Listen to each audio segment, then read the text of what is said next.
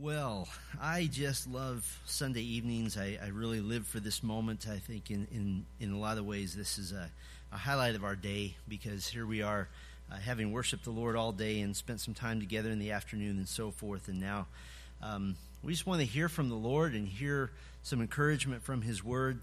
And very often on Sunday night, our, our emphasis is really on Christian living, and that's kind of where we are right now. And very often, as we talk about living life, uh, suffering is part of that life. And, and I find that it's not uncommon for believers to use the fact that they're suffering in some way as sort of a justification for behaving badly.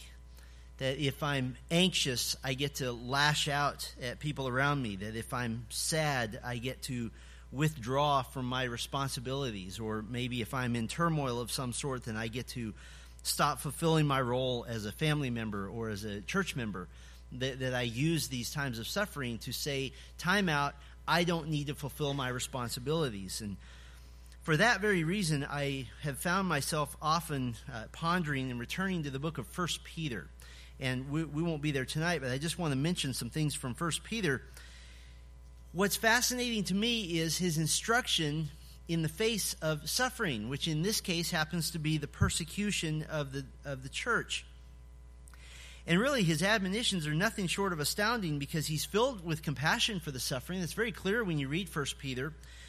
But he really cuts us no slack at all. He doesn't allow us to have excuses. In the opening chapters, opening verses rather, of chapter 1, Peter celebrates the fact that God, according to his great mercy, has caused us to born, be born again. Our salvation is of God, and that we have an inheritance that's unassailable, it is completely reserved, waiting for us in heaven. And then, as if it's not really that big of a deal, he says in chapter 1, verse 6, In this you rejoice, and speaking of our salvation, and then almost like a parenthesis, though now for a little while, if necessary, you've been grieved by various trials. He just kind of throws that in there. And he's talking to people who are potentially going to die for their faith, people who are going to endure arrest and, and prison and torture for the sake of Christ. And so, what does Peter say to do in response to suffering? Spend your life in counseling and feel sorry for yourself and blame your parents for everything. Is that what he says? Try to solve all of your problems so that you can be happy. Be depressed and anxious until all your ducks in are, are in a row, and then you can praise God for the solutions that came. He doesn't say that. He says in 1 Peter 1, beginning in verse 13, Therefore, preparing your minds for action and being sober minded, set your hope fully on the grace that will be brought to you at the revelation of Jesus Christ. As obedient children, do not be conformed to the passions of your former ignorance, but as, as he who called you is holy, you also be holy in all your conduct, since it is written, You shall be holy, for I am holy. And he, he opens that section saying, Prepare your minds for action. And of course, as a good Bible student, we ask, Well, what action is he speaking of? It is the action of conducting yourself in maturity and in obedience to Christ to seek after and to strive after holiness. Holiness while you're suffering, holiness while you're waiting for relief. And it's my prayer that that really is one of the results of our series, Strength in the Desert. That's what I want to see happen in our lives. To have strength to wait on the Lord when it seems like He's not doing anything to relieve your suffering at the moment, not, not communicating with you, not giving any hope that there's going to be something better coming down the road.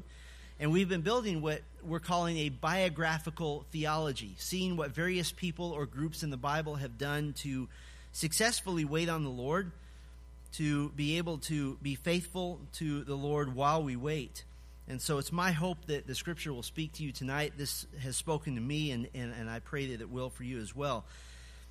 And tonight we're going to have really the bar set extremely high for us we're going to be looking at a woman who really exemplifies exactly what the Apostle Peter taught. A, a, true example of this, a woman who is suffering greatly and waiting on the Lord for relief, and yet she's extremely resolute in her determination to remain holy, to conduct herself in the manner that's, that's worthy of her faith in the Lord. And so tonight's lesson is from Abigail. And Abigail's lesson is Be remarkable in your godliness. Be remarkable in your godliness. And of course, we see Abigail in 1 Samuel 25. And if you're not there already, that's where we'll be this evening. 1 Samuel 25. It's very easy to find. If you get to 2 Samuel, you went too far, and go back.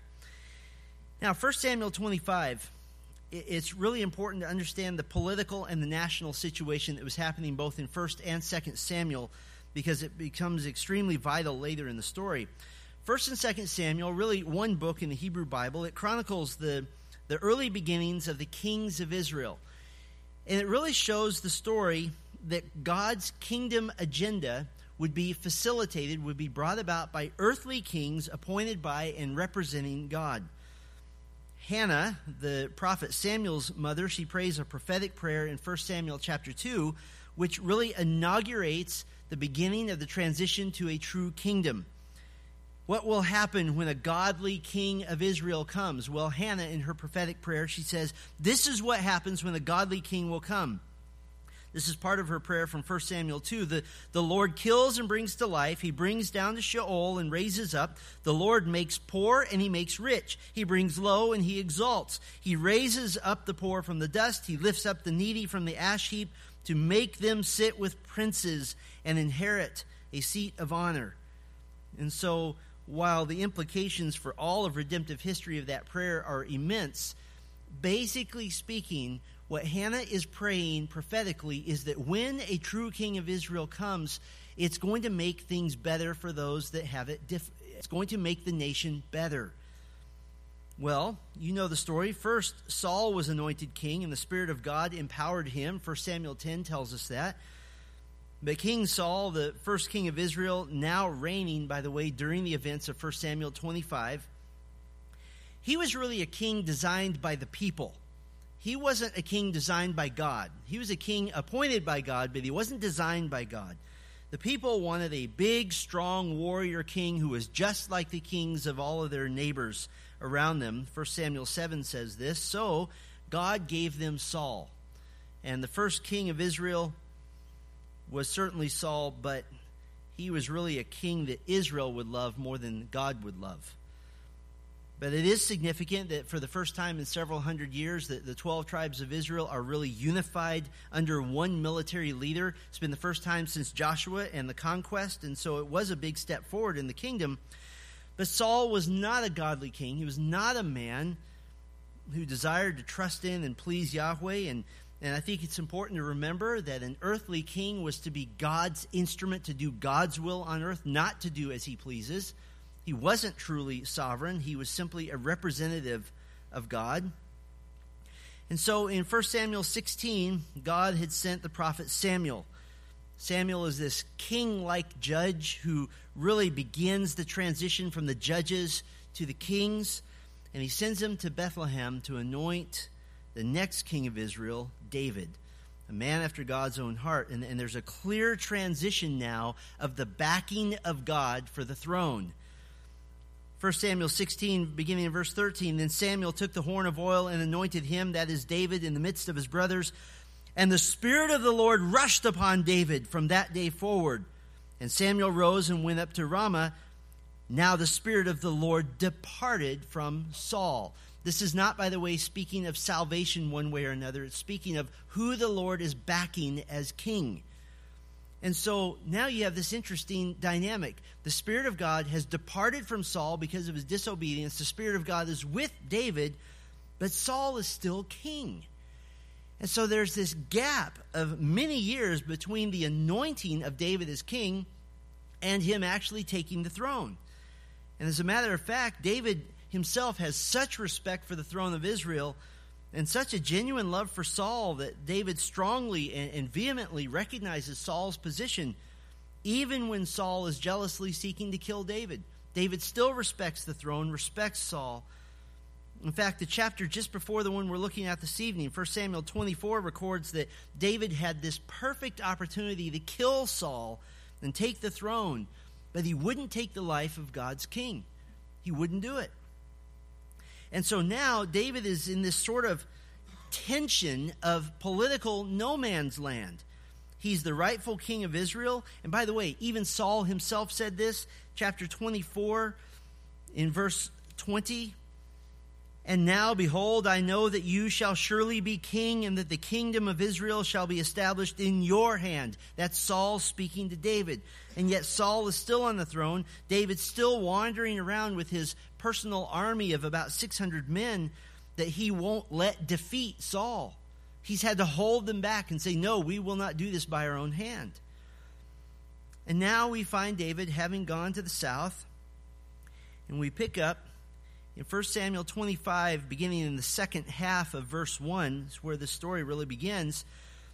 Then David rose and went down to the wilderness of Paran, and there was a man in Maon whose business was in Carmel. The man was very rich. He had 3,000 sheep and a 1,000 goats. He was shearing his sheep in Carmel. Now, we have David traveling with his men, and now the scene switches to an unnamed man. His name isn't given yet, and the reason is all the things that define this man are described first. He was a man of great wealth. He was in the fertile area of the deep south of Judah in, in Maon, which is close to Carmel. Um, this is south of Hebron, which is south of Bethlehem, which is south of Jerusalem. So it is, it is essentially sort of the, the, the, the southern fertile belt, similar to our deep south, where we have great uh, uh, agriculture and so forth.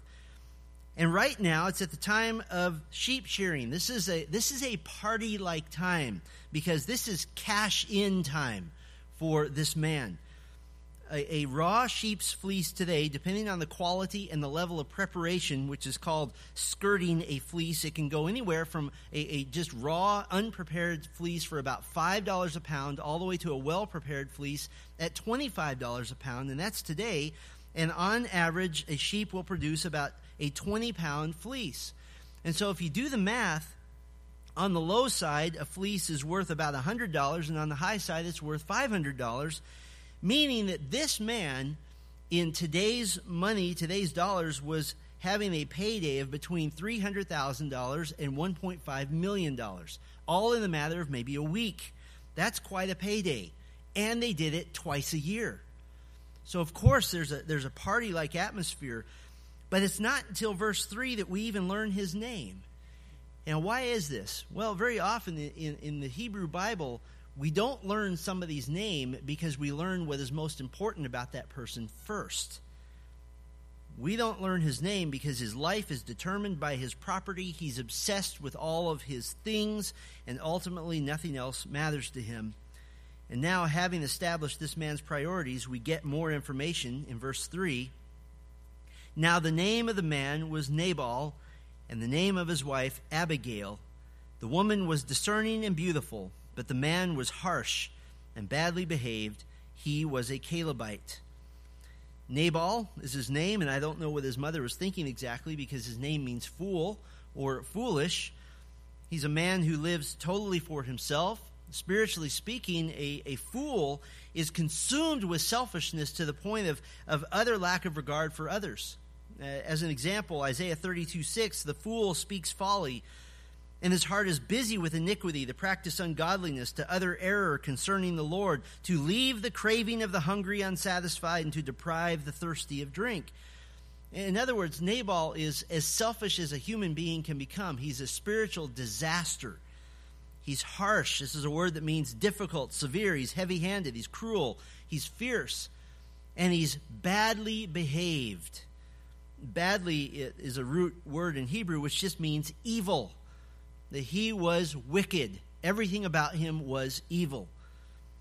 And then in contrast, we have Abigail, his wife. Not only is she beautiful, we understand what that means, but the text says that she's discerning. This is just a, a general, broad Hebrew word that basically, it can mean a lot of different things, but basically it just means that she was good. She wasn't just a pretty face, she had character, she had quality. And so the comparison is clear. The drama has been set. The scene has been, been established for us. Nabal, the fool, is badly behaved. He's evil. Abigail is beautiful and discerning. She's good.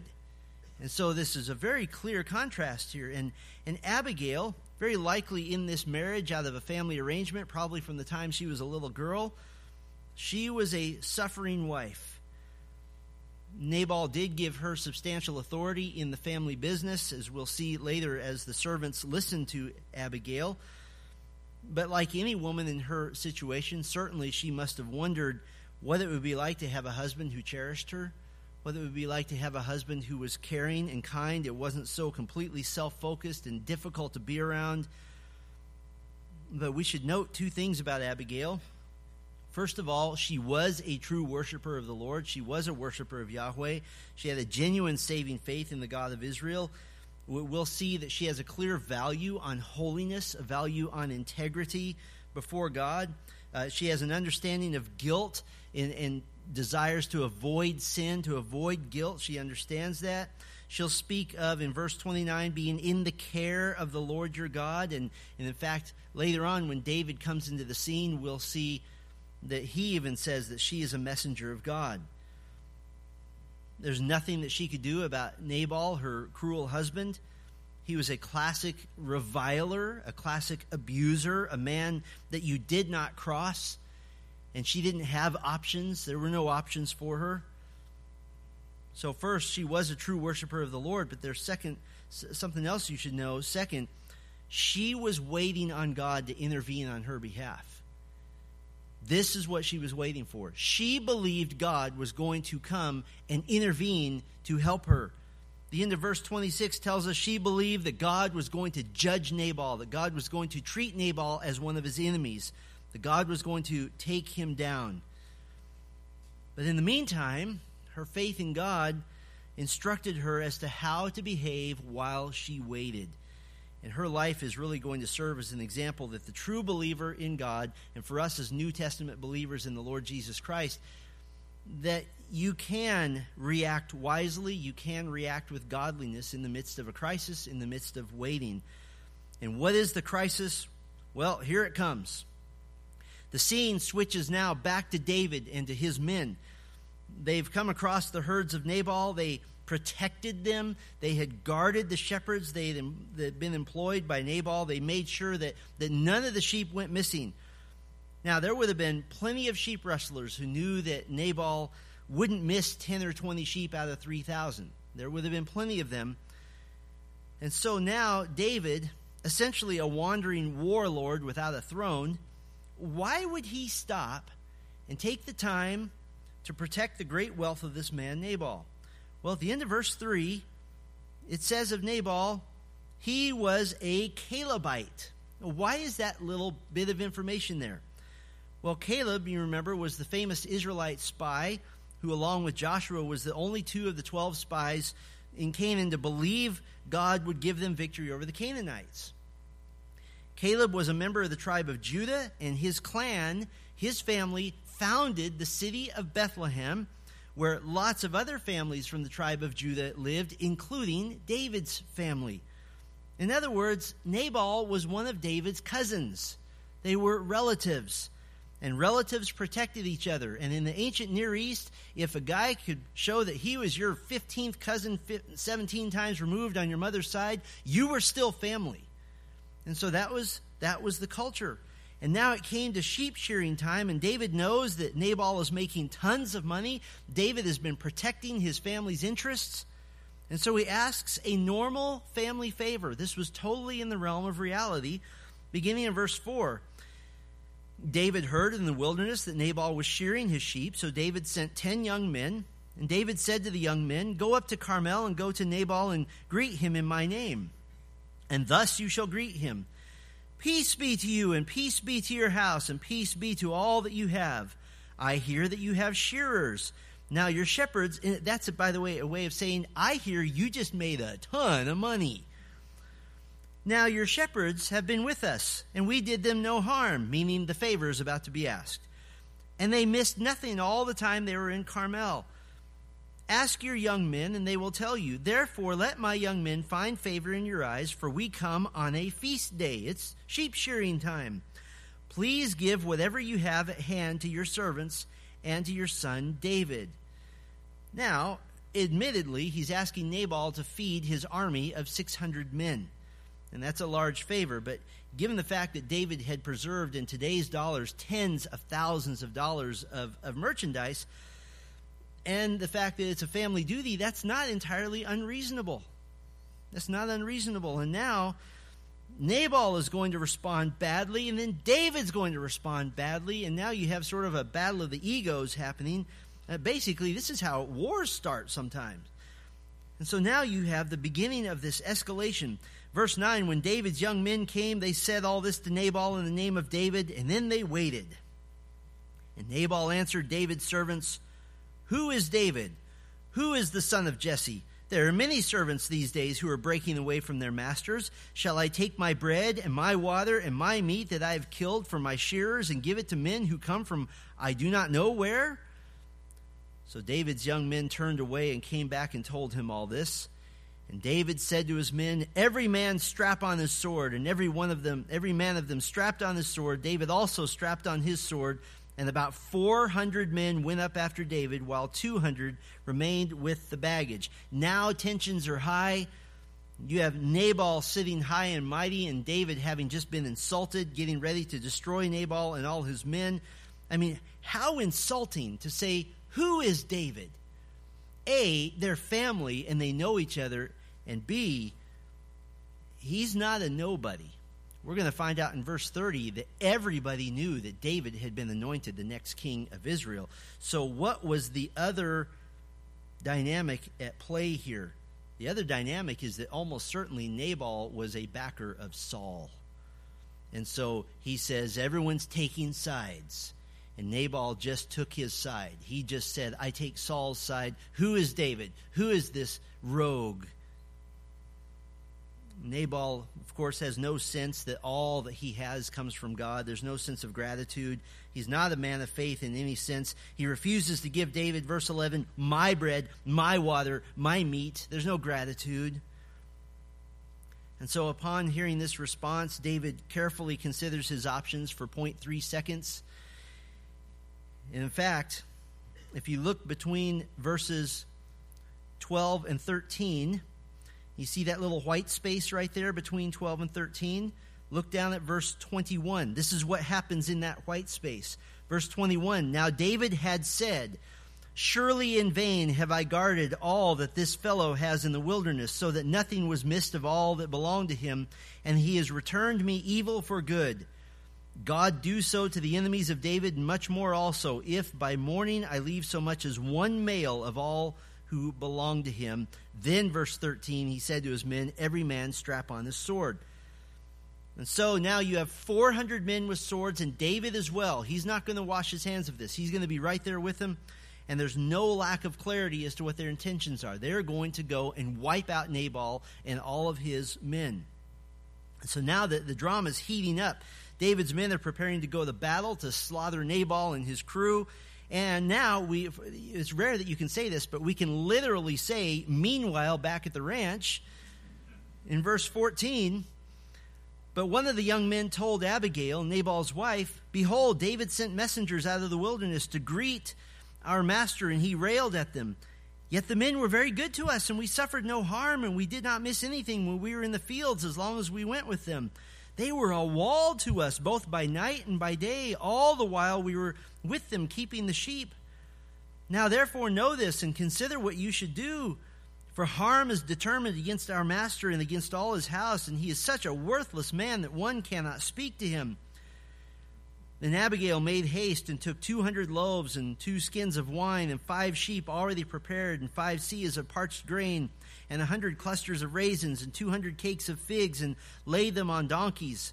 And she said to her young men, Go on before me. Behold, I come after you. But she did not tell her husband Nabal. And as she rode on the donkey and came down under cover of the mountain, behold, David and his men came down toward her, and she met them. Verse 23 When Abigail saw David, she hurried and got down from the donkey and fell before David on her face and bowed to the ground. Her servants knew that David was right. They knew that Nabal was wrong. In fact, the servant spokesman knew that Abigail would agree with him. Verse 17, he openly calls Nabal a worthless man. They've clearly had this conversation more than once. Everyone knew Nabal's character, all the way to the point that they even had the sympathetic ear of Nabal's wife, Abigail, she was not loyal to her husband's sin. She was loyal to her husband, but she was not loyal to her husband's sin. Now, Abigail apparently could do big things in a hurry. She was used to giving orders, she was a leader. She had the hearts of her servants, and they knew that, that she was their only hope to survive the coming attack. She didn't tell Nabal what she was doing because she completely agreed with her servant's assessment of her husband. People were going to die if she didn't intervene. This was going to be a bloodbath, this was going to be a slaughter.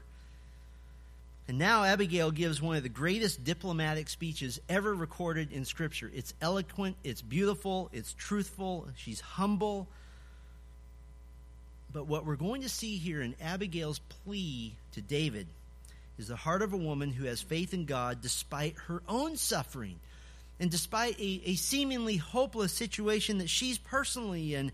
And yet, despite her own situation, she's going to encourage David, you wait on God. Don't take matters in your own hands. And, and this is so amazing because, listen, David could be the solution to all of her problems. All she had to do was say, Oh, look at the time. I think I'll go to the mall for the next two days. And come back, and she is a widow and she's rich. And all of her problems are solved. And, and maybe she could even say to David, Spare my servants, but do what you want to Nabal.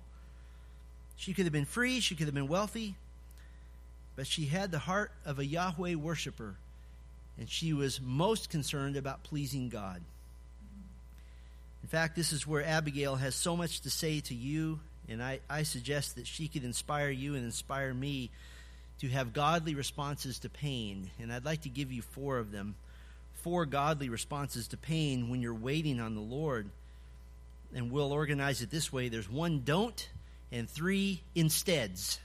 One don't and three insteads. First, don't be consumed by what pains you. Don't be consumed by what pains you. So Abigail begins this amazing speech, verses 24 and 25. She fell at his feet and said, On me alone, my Lord, be the guilt. Please let your servant speak in your ears and hear the words of your servant. Let not my Lord regard this worthless fellow Nabal for as his name is, so is he. Nabal is his name, and folly or foolishness is with him. But I, your servant, did not see the young men of my Lord whom you sent.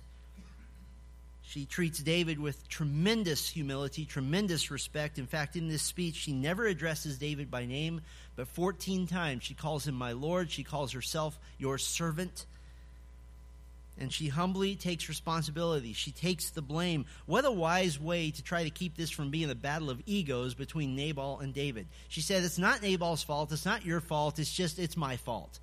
And she takes the blame. She's completely truthful. She acknowledges that Nabal is rightly named a fool. She doesn't try to cover that fact. But listen to this. She tells David not to regard Nabal, not to let him get under his skin not to obsess on the source of his pain, not to obsess on the source of his offense, to not be gripped or preoccupied with that which is negative, that which is upsetting. Why can she tell David this? Because it's the same lesson she's had to learn about the same man. She's had to learn don't regard this fool, don't give him the time of day. Certainly, we could surmise that Abigail had experienced many days of hopelessness and even depression but through that, she had learned do not regard this worthless fellow. In fact, in really a great irony, by her patience and by her humility, she is serving her husband, who is a worthless fellow. She's saving his life. So, how do we know that her pain wasn't consuming her? Well, we know it wasn't consuming her because she didn't take the easy way out of it. She could have fallen down before David and said, I'll wait here while you go change my life. But she didn't. She didn't take the easy way out because she wasn't consumed by her pain. Now, what I love about Abigail being the one to teach us this lesson is that no one can say here, well, you just don't understand. You don't understand what it's like to suffer. You don't understand what it's like to wait on the Lord. Abigail understood as well as anybody. She lived under the harsh hand of a tyrant. She was constantly trying to please him and probably was never able to do so. I think, I think many of us would shrink into emotional oblivion under that sort of abusive treatment, but she made a different choice. Nabal was not going to consume her. He was not going to determine her attitude. He was not going to determine her trust in the Lord. He wasn't going to control her thoughts, he wasn't going to control where she placed her affections. And she chose to do two things, at least, that we know of. She had a genuine trust in the Lord, and she was a, a friend to all of the servants in the household who were also under the dominion of Nabal. And Abigail did exactly what the Apostle Peter told suffering servants to do. At the end of first Peter, in chapter 5, verses 6 and 7, Peter says, Humble yourselves, therefore, under the mighty hand of God, so that at the proper time he may exalt you, casting all your anxieties on him because he cares for you. She's humble. She's trusting the hand of God, and as, as we'll see in a minute, she's put all of her anxieties at the Lord's feet. And that is, in fact, a choice that you can make to decide to not be consumed by that which pains you. That doesn't mean your emotions won't betray you. That doesn't mean that you won't have the occasional anxiety attack or, or whatnot. It's not going to instantly make you feel better, but what it does mean is that you can press on, that you can do something else instead, that you can make other choices. Listen, sometimes we can believe the lie that we're going to feel better if we simply sit down and savor the pain and think about it all the time. That doesn't work.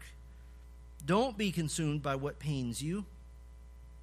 But Abigail shows us a second godly response to pain or waiting on the Lord. This is where we get to our insteads. Don't be consumed by what pains you. Instead, be intentionally righteous. Instead, be intentionally righteous. She continues her speech in verse 26. Now then, my Lord, as the Lord lives and as your soul lives, because the Lord has restrained you from blood guilt and from saving with your own hand, now then let your enemies and those who seek to do evil to my Lord be as Nabal. And now let this present that your servant has brought to my Lord be given to the young men who follow my Lord. This is so loaded. First of all, she invokes a very solemn oath as the Lord, as Yahweh lives, and as your soul lives. In other words, by the life of God and by your own life. She's going to say, Don't do this thing. But she says it with such tenderness and gentleness and diplomacy. She tells him that the sin that he's about to commit is terrible, and she speaks to him as if he's already decided not to do it, as if he's already made a decision, because the Lord has restrained you from blood guilt. Very wise way to put this. What David was about to do was not to fight a war on behalf of his nation. What he was about to do was to murder a man for insulting him. And we can't elevate it to any higher level than that. David was about to go essentially commit mass murder with a bunch of thugs. Abigail is so wise. She didn't rail against him, she didn't nag him. She said, isn't it great that the Lord has stopped you from committing murder? Isn't God good? Isn't He kind? And what a righteous woman to be able to say it in that positive way. And she, she gently convicts David of not trusting the Lord and instead of trying to take matters into her own hands. She said that the Lord had stopped him, quote, from saving with your own hand. And she reminds him that God is the one who will deal with God's enemies. And again, she says it positively Let your enemies and those who seek to do evil to my Lord be as Nabal. This is so important because the, the suppressed and the mistreated wife of Nabal is saying, Will you trust the Lord to take care of Nabal? The implication being, just as I have done. I think this is the only person who could have swayed David's opinion away from killing Nabal, one who was suffering under Nabal's hand even worse than David had. And this is a loaded statement in which she invokes this solemn oath and she points out David's sin and urges him to trust the Lord and not himself. She's, she's counseling him be intentionally righteous, make a better decision. Don't let the emotion of the situation dictate how you respond. And with great, great wisdom, she's giving David what he wanted in the first place a meal for his men. That's all he wanted. And so she brought that. And in verse 27, she gently says, I brought you what you need. Please accept this gift. And she calls herself the servant of David, and she gives David a feast that took many donkeys to carry.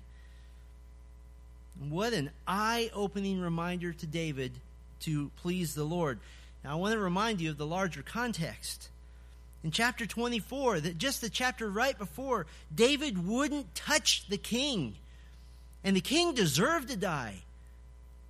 But he's not hesitant to eliminate a private citizen. He was clear that he wasn't to take vengeance on Saul, but he didn't make that connection with Nabal in the very next chapter.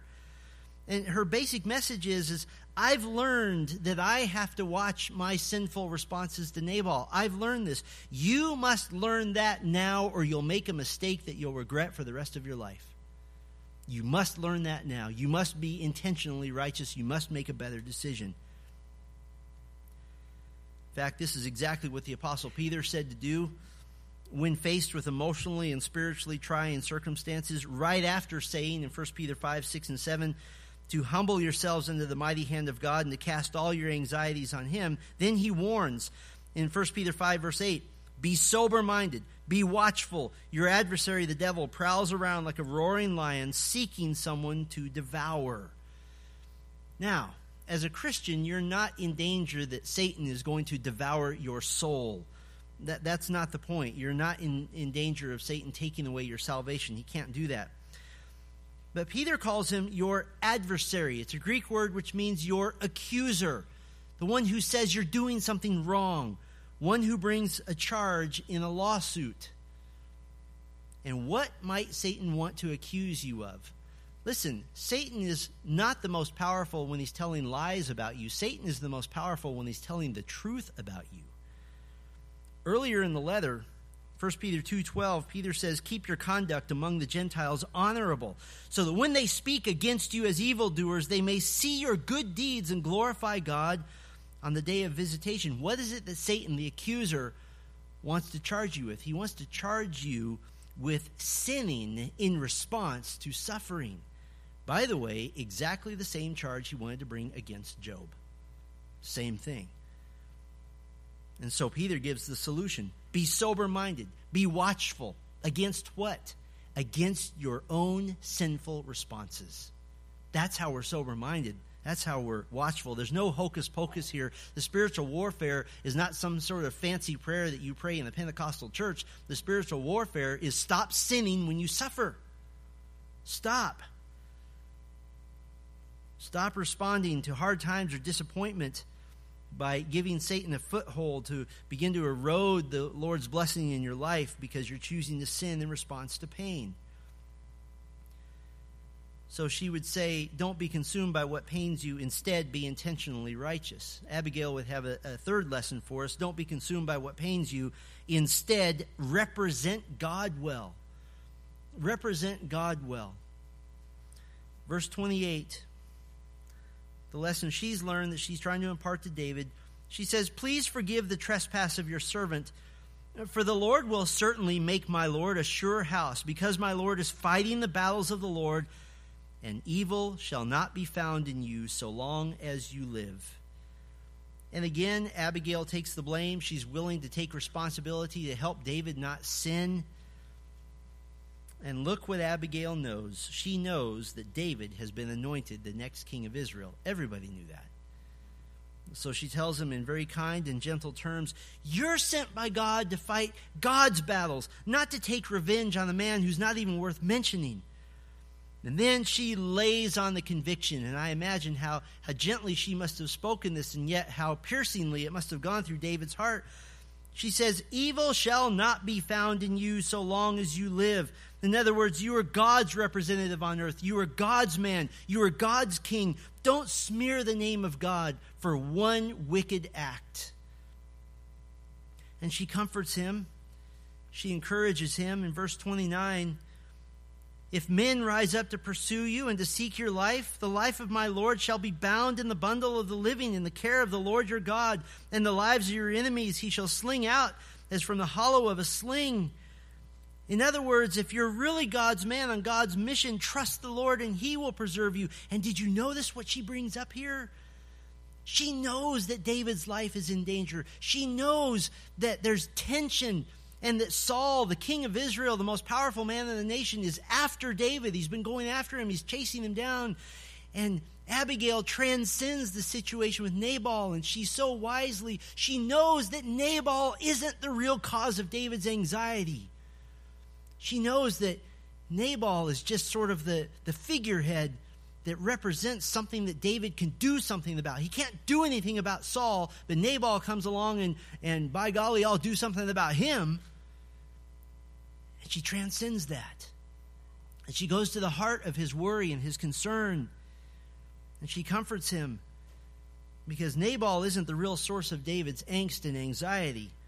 The pressures of Saul's pursuit, the limbo that David is in, that's the real pressure, and Nabal is just the, the relief valve. There's an old story that's told in Texas about a hunter who couldn't get a deer for all of his efforts. And finally, at the end of the day, he emptied all of his guns on a squirrel because he just needed to let that anxiety out. And that poor old squirrel just got blown to smithereens because he couldn't get the deer. David can't do anything about Saul, but he can do something about Nabal. And Abigail says, No, don't do that. Don't do that. Represent God better. And she seals the deal by affirming to David that God is in control, that the, the real issue of the day isn't some idiot named Nabal. The real issue is being prepared to receive the throne of Israel. Look at verse 30. And when the Lord has done to my Lord according to all the good that he has spoken concerning you, and has appointed you prince over Israel. That's the real issue. Verse 31 My Lord shall have no cause of grief or pangs of conscience for having shed blood without cause, or for my Lord working salvation for himself. Oh, how wise she is. She's telling David something that she's learned in the smaller venue of her own marriage. Abigail is concerned for herself that she not violate her conscience by doing wrong to her husband, no matter how terrible he is. Here she is trying to protect her husband, even though he's a horrible person. That as a God-fearer, she wants to represent God well. And now, in the much larger venue, the bigger stage of the future of God's people, of God's nation, she's encouraging David to not do something that will haunt him for the rest of his life and cause regret. I think you can almost hear the undercurrent of a previous determination that Abigail certainly made in her own heart that the most important priority for her was not getting everything she wanted out of her marriage, not getting the husband of her dreams, but being remarkable in her godliness, being memorable in her character being pleasing to her God. After telling the suffering Christian to resist the devil by being watchful and sober minded, Peter exhorts in 1 Peter 5, verse 9 resist him, that is the devil, firm in your faith. In other words, be resolute in your trust in the Lord and therefore represent him well. I don't know what disappoints you about yourself. But what disappoints me about myself are times when I'm tempted to come apart at the seams over a crisis, when I'm tempted to panic. Instead, I, I, need to stop and I need to trust the Lord. I need to remember that my God has all the power and all the resources I need. And it really is a very simple question. While I wait on the Lord or while I suffer, am I representing the Lord well? Am I somebody that he would be proud to show off? Am I demonstrating that as a believer in Christ, I take such comfort and such strength and such solace from the Savior that I can walk through anything? Am I demonstrating that? And then Abigail takes one little opportunity to ask for mercy at the end of verse 31. And when the Lord has dealt well with my Lord, then remember your servant. She serves him first and then tacks on one request for herself and we'll see later that David will remember this request. But for the moment, that brings us to one more lesson in a godly response from Abigail. She says, first, don't be consumed by what pains you. Second, instead, be intentionally righteous. Third, instead, represent God well. And finally, instead, let God use you while you wait. Let God use you while you wait. Your time of waiting on the Lord is never about you.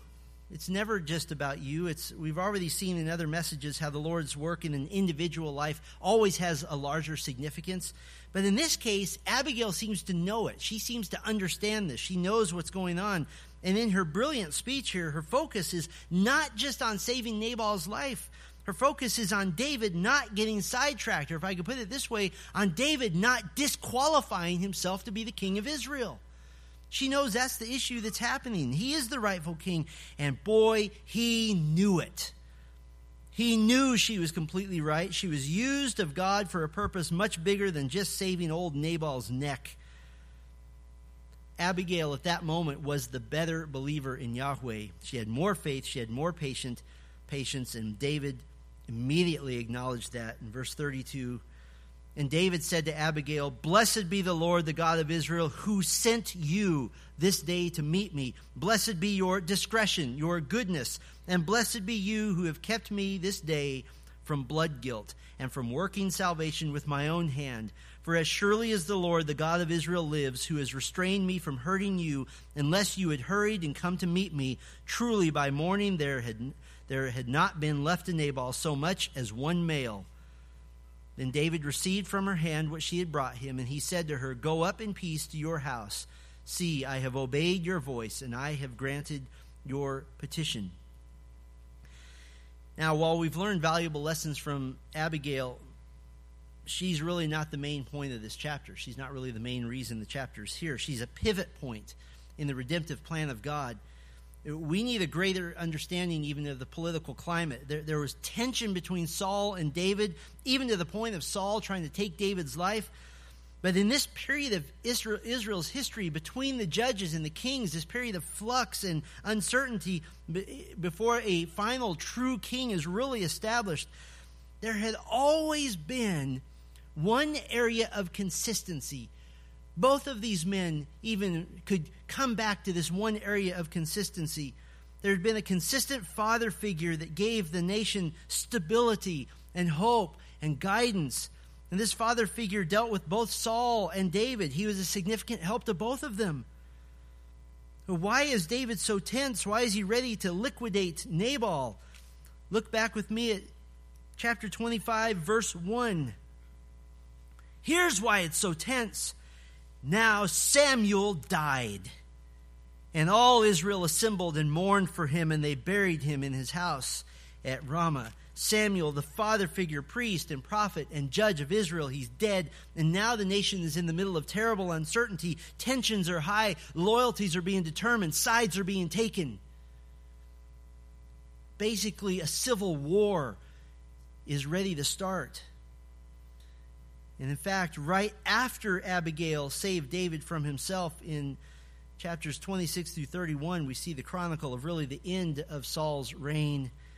And in the very next chapter, David once again has the chance to kill Saul, and he spares him. Did you catch this little sandwich happening here? 1 Samuel 24, David has the chance to kill Saul and spares him. Ver, chapter 26, David has the chance to kill Saul and spares him. Right in the middle, chapter 25, David has the chance to kill Nabal and isn't going to spare him. And yet, Abigail helps him to make a wise decision. And because of this, by the end of 1 Samuel, Saul is dead by God's hand, not by David's. David's hands are clean of this. Now, what would have happened if David had slaughtered Nabal, Nabal's household? Very likely he would have been regarded as nothing more than a thug with a huge personal army, and he could not have received the throne of Israel. David would only be a worthy king if he followed and obeyed the Lord in righteousness. If he acted the part of a thug and a dictator, then he'd be disqualified from the throne. And if David is disqualified from the throne, then Jesus Christ cannot come as the final Davidic king. And so Abigail was God's mercy not only to David, Abigail was God's mercy to his entire redemptive plan. This one day, this one speech was a pivot point on all of redemptive history. She reminded David not to seek his own vengeance, and therefore she kept him worthy of the throne. Now, I can't say with confidence that your pursuit of godliness while you wait on the Lord is going to have ramifications for the scope of all of redemptive history. Probably not. But I do know that you can let God use you while you wait. I do know that you can be a servant of the Lord, that you always have a mission right where you are in this moment. You have a mission to serve the Lord and His kingdom program in whatever small way you can. And by the way, that makes the time go faster while you wait. Abigail made the time go by by serving her household, by even serving her husband, by being a godly wife, by being a godly help to the servants who were all scared to death of Nabal, and then ultimately by serving not only David, but serving all of redemptive history. And did God come through for Abigail? Absolutely. Verse 36 And Abigail came to Nabal, and behold, he was holding a feast in his house, like the feast of a king. And Nabal's heart was merry within him, for he was very drunk. So she told him nothing at all until the morning light. In the morning, when the wine had gone out of Nabal, his wife told him these things. And his heart died within him, and he became as a stone. He probably had a stroke. And about 10 days later, the Lord struck Nabal, and he died. Do you see the contrast? That is such an important phrase. The Lord struck Nabal. Abigail said, to David, Wait on the Lord, wait on him. And he did, and so did she. Did David remember Abigail? Absolutely. Verse 39 When David heard that Nabal was dead, he said, Blessed be the Lord who has avenged the insult I received at the hand of Nabal and has kept his servant from wrongdoing. The Lord has returned the evil of Nabal on his own head. Then David sent and spoke to Abigail to take her as his wife. When the servants of David came to Abigail at Carmel, they said to her, David has sent us to you to take you to him as his wife. And she rose and bowed with her face to the ground and said, Behold, your handmaid is a servant to wash the feet of the servants of my Lord. And Abigail hurried and rose and mounted the donkey, and her five young women attended her. She followed the messengers of David and became his wife. So David clearly had a soft spot in his heart for Abigail. She was a beautiful and righteous woman, and there's no way to know for certain, but I have to wonder if David maybe had a soft spot for her also, since there's only one other woman in the Bible named Abigail, and that was David's sister, somebody that he would be familiar with. Do you remember at the very beginning of the bigger context of 1st and 2nd Samuel? In the transition of Israel to a true kingdom with a king after God's own heart. You remember Hannah's prophetic prayer in 1 Samuel 2, how it inaugurated the beginning of a transition to the kingdom? That what will what will happen when a godly king of Israel comes? She said, The Lord kills, the Lord brings to life, he brings down to Sheol, he raises up, the Lord makes poor and he makes rich, he brings low and he exalts, he raises up the poor from the dust, he lifts the needy from the ash heap to make them sit with princes and inherit a seat of honor. And now Abigail has become a picture of what God does with those who are most in trouble when a righteous king is in Israel. And she becomes the picture of this. That those who seek after him from the position of humility and need will always be lifted up. The song of Hannah was beginning to come true. God was striking down the proud, and he was lifting up the humble. And so Abigail went from the oppressed bride of a tyrant to the blessed bride of a king. And the ultimate Davidic king, the descendant of David named Jesus, the Messiah of Israel, he will bring a rescued bride to himself, a bride rescued from sin and from judgment. By the way, once a Davidic king commits to you, he will do everything in his power to keep you 1 Samuel 30 records that the Amalekites kidnapped Abigail. David took, you guessed it, 400 men. And this time they strapped their swords on for a righteous battle. And this time they left none alive except a few who escaped. And he rescued her. And in the same way, the Lord Jesus, our Davidic king, will never let you go. Once he has made you part of his bride, you are his. And so, based on the fact that you belong to Christ and that God will be faithful to you, let's take Abigail's lesson to be remarkable in your godliness while you wait. Because as the Apostle Peter promises at the very end of 1 Peter 5, he says, And after you have suffered a little while, the God of all grace, who has called you to his eternal glory in Christ, will himself restore, confirm, strengthen, and establish you. And so, if you will be like Abigail, you can receive that promise as well. Our Father, it is to our benefit to wait well. It is to our benefit to be remarkable in godliness and to use our time of waiting not to try desperately to solve the problem, not to try desperately to shorten the time frame, but to really work at godliness. To work at responding in a way that's pleasing to you, to work at representing you well, to be to work at being intentionally righteous, to, to work at being used of you wherever we are at this moment, that while we wait, we can always do something. And Lord, if we will believe the Apostle Peter, there will be such a glorious, grand day of reconciliation and all things being made right and brought together. And so we look forward to that day. I know that seated in this room, there are people who are waiting and waiting, and for some of them, they're waiting for things that they already know with 100% certainty cannot happen in this life, that must wait for eternity. And so, Lord, we would ask you for patience to wait, and we would ask you for a determination to be remarkable. That if a chapter in the Bible were to be written about us, that might we be as Abigail, who comes out shining as an example of godliness in the midst of waiting. We pray these things for Christ's sake.